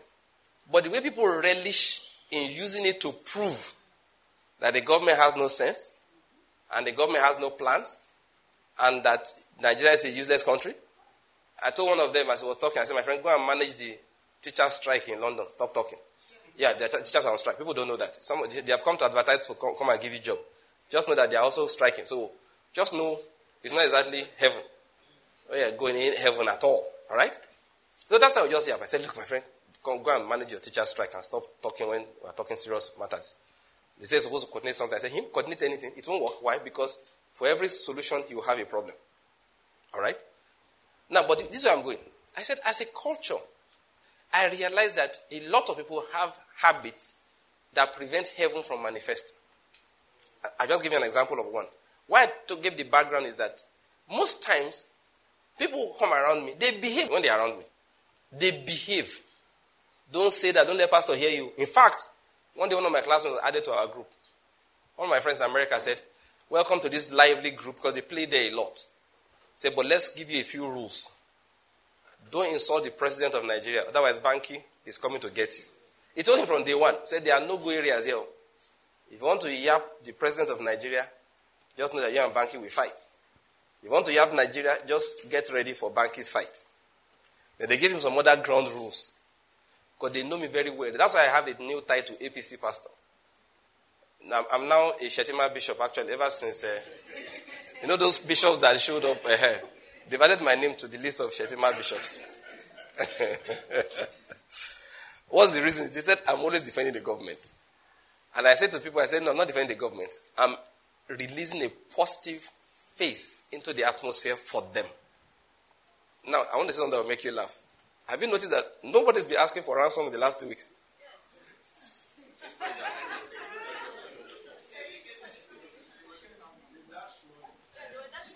Are you serious?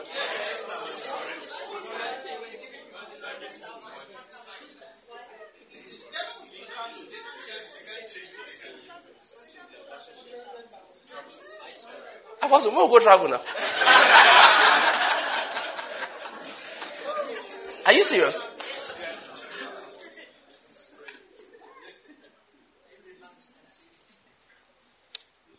That between Makoti and Nasarawa, I think we should go I didn't even know that part. Too. But I just noticed that I've not heard anybody was picked up and somebody asking for anything. Because, look, you may say eat the person, because the person can figure it.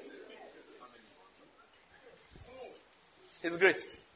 You know what you see? This life, you will see wonders. Amen. This 2023, you will see wonders. Amen. Please have an attitude of thanksgiving. Yes, because some things you are grumbling about, they are the wonders of God. Yes. Ah, you will look back and say, God, I'm sorry I complained. Oh, God will work wonders for you. In very surprising ways. A certain disappointment will turn out really to be a blessing. You will see clearly that this thing is a blessing. Oh, Joseph is on my mind. Joseph looked at his life and said, So God was working. He looked to the left and looked to the right, saw himself elevated in Egypt. Not for pride now, but for influence. He saw himself saving thousands, tens of thousands, hundreds of thousands, millions of lives. And he said, Ah, my brothers thought they did bad. Meanwhile, God was doing good. Oh, the testimony of Joseph is your portion. Amen. In the name of Jesus Christ. Amen. The God that changes the past will manifest for you this year. In the name of Jesus. See, what was I saying? There are cultures that show that you're a believer. That's the point. There are cultures, habits. The habit of thanksgiving. I said, one of my friends asked me, one of my colleagues, he said, Oh, God, tell us so. Is Jesus coming soon? I said, What do you mean? He said, No, no. I mean, like, did he say to you when exactly? He said, We all know he's coming, but it looks like you know the date.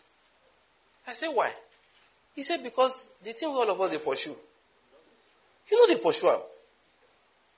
He said, No, no, no. They, they, you know something we don't know. He said, Just tell us. Are we wasting our time? no. He, asked me. He said, No, that's the way you are behaving. Obviously, Jesus has told you that don't waste your time banking. What they are looking for, I will come back before the, it manifests. Look, your faith must manifest in certain habits. Many years ago, when I went for NYSC, I just finished my house job, so I came I went to school. I, my house job was in what is now Ekiti State. Then it was still part of Ondo State. So I now went to school, which is now which was in Edo State, to go and pick up my call-up letter. I went home. So my, when I came back home, my mother said, "Where did they post you?" I said, "Taraba State." She had never heard of Taraba. She didn't know what was Taraba State. What? What is that? I said, Taraba. Ah, in this country. It had just been created were the first set of corpers that went they posted with the call-up letter Taraba. It was created between the last NYSC call-up and this one. I said yes. Taraba State, a new state. From, of course, I just pointed it to her. That's the one they created from old Adamawa. Eh, and old Gongola. Gongola was split into Adamawa and Taraba. Ah, my mother sat down. She said, What are we going to do? I said, What are we going to do? What are we going to do? Like, what is, like, mommy, what is we in this matter? I said, what I am going to, I'm saying that's what I told her. I said, what are we going to do? I said, what I am going to do is what I will tell you. I am going in, I'm packing my bag, and I'm going to NYSC camp. I said, that's what I, what I am going to do. What she meant was that, you know, now many people don't know. These days you can select, you can, because of all the issues in Nigeria. Those days, NYSC posts you where they are posting you, and that's where you are going. Very few people had the power to change things. Like, ah, what she meant was that, who do we know? Who do we contact? How do we change this? She said, what are we going to do? I said, what are we going to do? When is we? When did we start, going for NYSC? It is I that I'm going. There's no we in this matter. I am going tomorrow, and I'm going to. So we just went out, you know, like get. How do you get to um, Wukari. So it was, of course, I used the wrong way because we did not know. They made me go somewhere towards Auchi. I crossed a river by boat. Yeah, it was a very funny way. But I got to Wukari after 12 hours of journeying through rivers and deserts and, uh, and forests. so my mother said, when you're going, when you get there, please write. There were no phones like this then. Please write. I said, I'm not going to write. He said, I said, oh, call me John now. You know, when, when your mother is calling you my husband, it's like, Please now. I said, Mommy, you heard me right. I am not writing you. She begged. I said, No, I am not writing. So she waved bye bye. I entered moto and disappeared. Thank God I didn't promise to write because I actually wrote and I got home before the letter.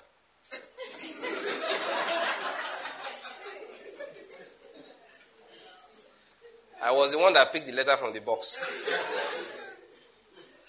so you waiting your Oko wrote eh, oh. because you said Oko, eh, my, your husband. I'm see waiting your husband, right? Now, why am I telling the whole story? So I went, for the day I came back from camp, she was going out. They just came out of the gate of our compound and saw me. I was walking down the street. She fell on her knees there. She had not heard from me in over three, four weeks. Not now that you know there's phone. The guy is gone, you don't know where he is. Now, why am I telling you the whole story? One day we're talking. Listen to this. We're just talking. He said, this was long after, long, maybe years later. She said, You have a way of putting somebody's mind at rest. She still remember when you wanted to go for NYSC. I was so worried. So he just looked at me and said, Mommy, me, I'm going. He said, You just picked your bag and left.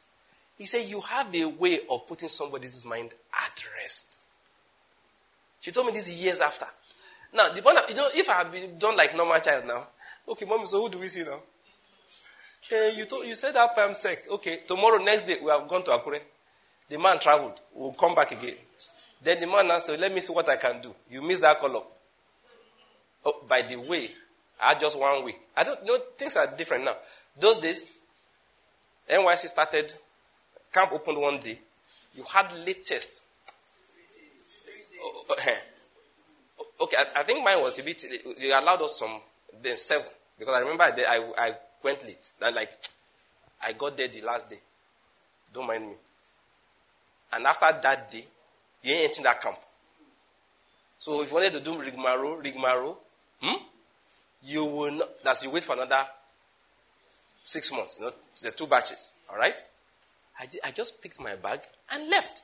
And she remembered years later that you have a way of putting people's minds at rest. Day we were in the house. She came and said, Ah, I said, always stand for truth, righteousness, right. Don't let anybody sway you because they are actually following you. Uh, you don't realize it. Don't let them sway you. One day they came to me and said, Ah, eh, Banky. He doesn't call me Banky, just making that one simple. He said, mm, I wanted to tell you something. I said, What is it? He said, Your mates are living in their own houses now. You know, before they finished, still finished landing, I said, How many of them are teaching the word of God already? That, that was my answer.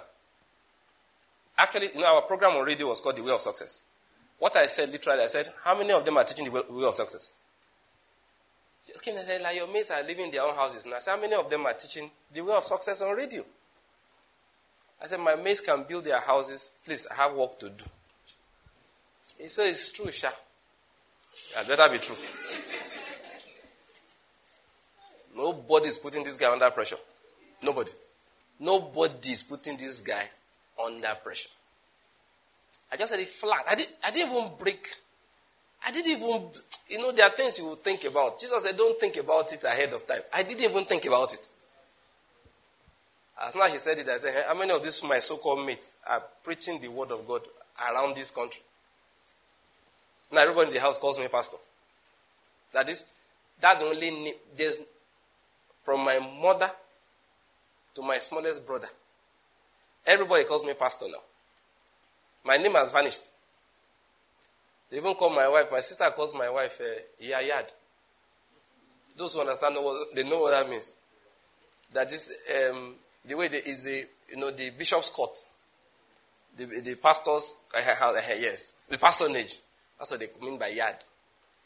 That is the mama of the bishop's court. Yeah, because I said nobody's putting me under pressure. When they said that you stop your private practice, I said I have. I said why? I said because I don't have time. Ministry I'm doing takes a lot of time. Said, but ministry is not giving you money. I said, so what are we going to do? No, some people will not say that you see, you have explained that you know, if you continue, you never can tell eventually. I said, no, no, no, no. There's no explanation. Said, ministry is not giving you money. I said, so what are we going to do? I'm not very good with speaking Yoruba because if I need to express myself well, well, because I've lived out of there for so long, English has been my normal way of talking that it's very, when I need to make my point, I have to switch. All right? So that day I was talking to my mom. We were speaking in Yoruba, in Yoruba initially. But for me to make my point clear, I had to switch to English. I said, So what are we going to do? Are we going to say, because it's not making money, we will not do the reason why God gave us life? I said, This was why God gave you the power to conceive me. I told my mother that. But what she always says is, It's true, Sha. It, ah, why not go through? See, whether people will agree with you or not, it depends on your conviction. She knew I was not, this could not be negotiated. I'm talking about Christian culture. You have to have, it. There are certain cultures that are ours. We are not grumblers. We are full of thanksgiving. We don't feel inferior to anybody. That's why I began that. I mean, you walk around, you know, people come and say, yeah, you are discriminating against me. Think about Nigeria of today. I'm not from Eastern Nigeria, naturally speaking. I've lived in Enugu since the year 2000, continuously till today. So if I wanted excuses for discrimination, don't think I would have found. But I've never said it one time. Did it ever happen? The truth is, I don't know. I know the truth. I don't care. The truth is that I don't know and I don't care. So, one reason why I don't know is because I don't care. But, like I say all the time, let me be honest with you. Now, this is not to brag on Enugu. I have never felt like switching Enugu from another city in Nigeria. I don't know whether I get my point. That I wish I was in I wish I was in Abuja or in Lagos or Port Harcourt or Ibadan or Akure, you know. Never. For what now? I, you know, I don't know whether I get my point. I have, I, I not wake up in the morning and say, hey, maybe I should move to this place. No. It doesn't cross my mind. I feel like an owner. I don't know whether you get my point. But now we get this place. Now we get out. Did you talk? After it is written, the earth is the Lord's and the fullness thereof. What are you talking about? My father owns this land. So I don't feel inferior to anybody. If anybody thinks he can oppress people, I will use you for target practice. Spiritually. I'll say, God, can we make a point? Let's see that guy decrease. Don't kill him. Just show him that you are God. The easy way God will, God will come to you at night. Say, oh boy, don't the mental You say, Lord, I'm sorry. That means he has mercy on you. If he doesn't have mercy on you, he'll choke you. That's it. You'll be unconscious because of me. But if God just said this uh, Banky, this is normally a nice guy. I said, Lord, Abimelech like him then. The Lord will come to your dream, say you're a dead man. Say, why? You are harassing Banky. And you told him that it's not from here. Should I let you know you are not from here too? Who's from where? because should I let you know where you are from? Leave that you know. I will send you to where you will never return. You don't know who's from here, who's not from there. No, seriously, that's how I've always felt. I've never felt inferior to anybody. And I'm saying to Christians, please, your father owns the land. Your father does. You are not inferior to any. Stop giving excuses. They didn't employ you somewhere. It says because you are from uh, Kalagu local or something like that. You know no book, you know no book. If they say you know book, they for employ you. What nonsense is all of this? Go and read some more. Is that, is that not a simple thing? Stop giving excuses that uh, they took them now because their father knows somebody. So your father doesn't know anybody. You want your father to be angry with you? Your father doesn't know anybody. Who's your father? Don't you know who your father is? You go and say, uh-uh, you know, there are things you say, you are insulting the Lord. You say that uh, they didn't think because my father doesn't know people. God say, eh. Now, wow, the Lord will look. Say, look at how small I am. I have made you too small in my eyes. What's the next line? Forgive me. Yeah. You need to pray that prayer. You need to sing that song. It's a very powerful, it's important. You can't be telling stories like, eh, my father doesn't know somebody. When my father, my own father, I don't know about your father, my father is the one that made that bus. He's the one that gave him that seat. If God says, if my father says he won't sit there again, he won't sit there again. My father will just look at him like this. Suddenly, people will catch him. From P catching him, he will collapse. From collapsing, he will go to hospital. From going to hospital, uh, he can either go home or go to the grave. Choose one. And my father will put whoever he wants there. My own attitude is a man can receive nothing except it is given to him from above. If I don't get it, the Lord didn't want to get, didn't want to give me. I've seen people try to fight some, for things for me before, and I tell them, relax. Relax. There was a time they wanted somebody, wanted to promote somebody above me. One man I found that he called me. Are you aware of this? I said, no. Eh, why do people call? I said, my brother, relax. Relax. It doesn't mean anything.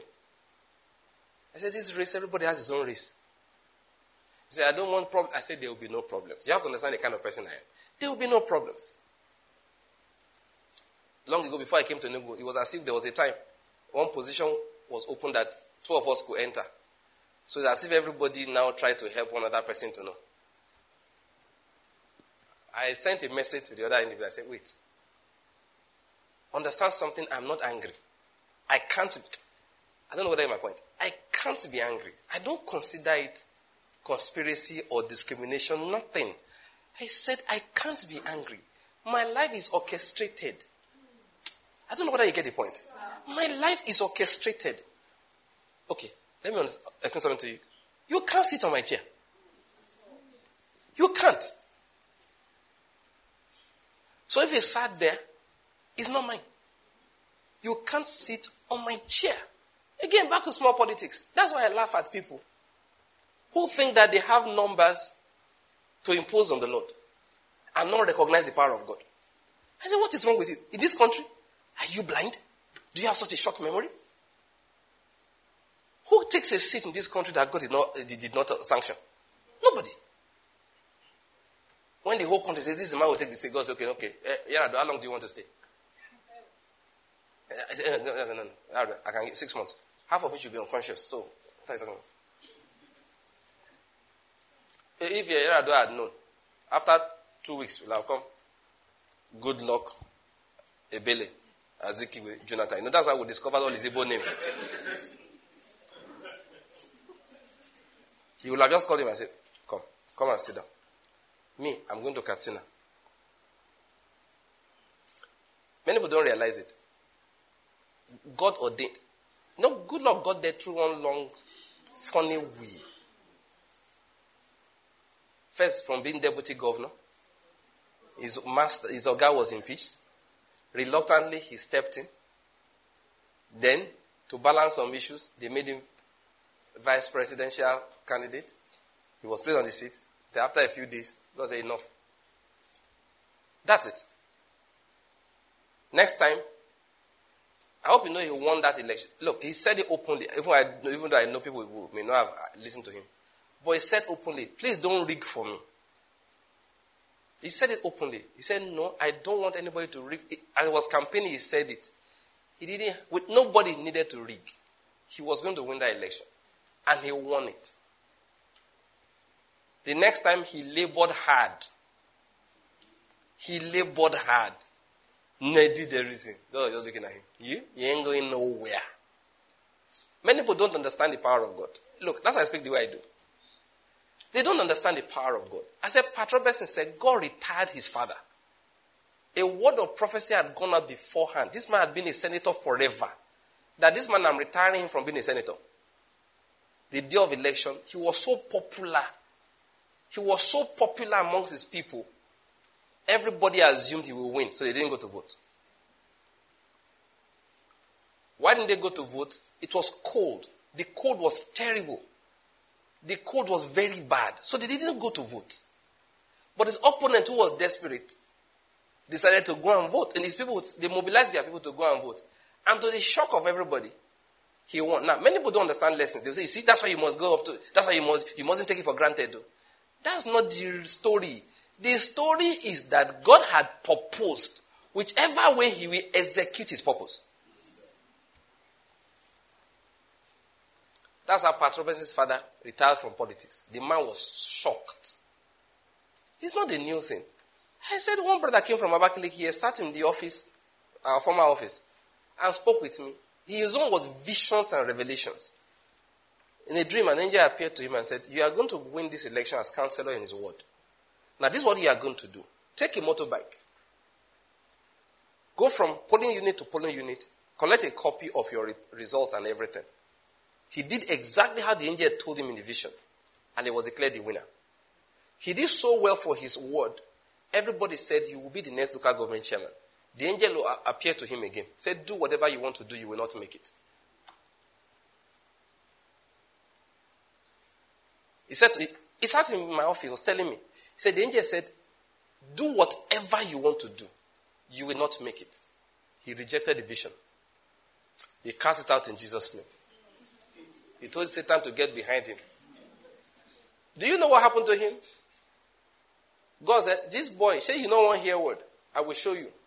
So his friends came to him and said, There is one Babalawo, the one that um, Jim Nwobodo uses. Powerful one. We have located him. Let's go. He looked at them and said, What do people mean? You don't know I'm a Christian? We are not going. So they left. They came back and said, We have found a pastor. Powerful man of God. He said, All right, this time around he will follow them. So he followed them. The pastor now said, Well, for him to pray, he will have to pay arrears of all the tithes. I'm not joking. Correct, Pastor, thank you. Of, of being a counselor. That has to bring the tithe so that God will be favorably disposed to him. He told me, he said, Pastor, I didn't have money. So the only thing he had gotten on all the, the period he was counselor, he bought a car, a 505. So he went to one lawyer in their place that lends money. He said, Please lend me money.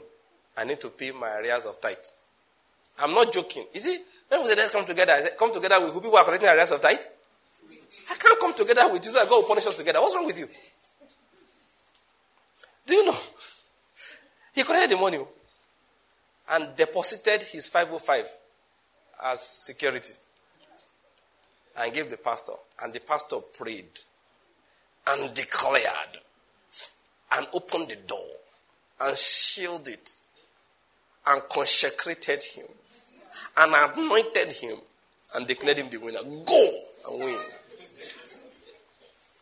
The Lord was looking at him and said, I've given you my own word. Election day, they went around, collected the results. You know, this guy won massively. He won comfortably. And the ruler of the nations was laughing. He that sits in the heavens shall laugh. The guy was looking at you and you're laughing. Just before they announced the results, the governor was fighting for a second term. He went to meet one of their big political bigwigs there to come and help him. And that one said, What will you pay? I want to appoint my own boy on that seat. The governor said, But they have done it. I said, That's what I want. You want your own seat? I want my man on that seat. So the governor sat down. It should be a state electoral thing that doesn't. Said they should cancel that election. Obani Jesus. I'm telling you, Obani, Obani. Ah, that is, God just sat in heaven, cut eye for the governor. The governor tore the electoral papers. They are not the whole election. The protest started. We no go grill June 12. They, no go agree. they were doing June 12 in Abakaliki. Abakaliki, they ran to government, government house. They were making noise and protesting. At that point in time, before God takes another level, he just kept quiet and told the governor, Okay, I know they do again. Yeah, that's it. God, God, God, God, the only thing he got, that car, God he couldn't pay. The lawyer took the car. That's why he's a lawyer. the lawyer took the car. He, he couldn't pay. The money was written off. That's how his car. God looking at him. Shebi, I told you. See, there's one governor somewhere not too far away from us here. A prophet who I know very well sent a message to the governor's wife and said that this night the Lord told me to tell you something. That you and your husband don't put your hand in who will replace him as governor. Let the people elect whoever they want to elect. Let it go free. They did not hear. The man spent money. You know what he did? Hmm? During his primaries, he will call you. He will give you maybe $5,000 and give you shigidi. You will swear. Yeah. That you are going to vote for his person. So the people said, I swear by your shigidi that I will vote for the person. With my money, $1,000, put out 2000 put out for pocket. This man spent money heavily. And they did primaries and nobody voted for his candidate. Wow. And they told him, it's our money. He said, My money cannot kill me. Look, I'm not telling you a story. I know everybody involved. Is it because I'm standing here preaching? Do you know, myself, I know people. I'm only two persons removed from the head of state.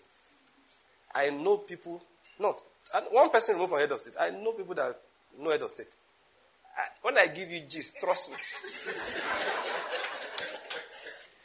when I give you gist, I did there. They told the man to get away. Say, now their money we ain't give them. Say, they know they no go die. Say, nothing go.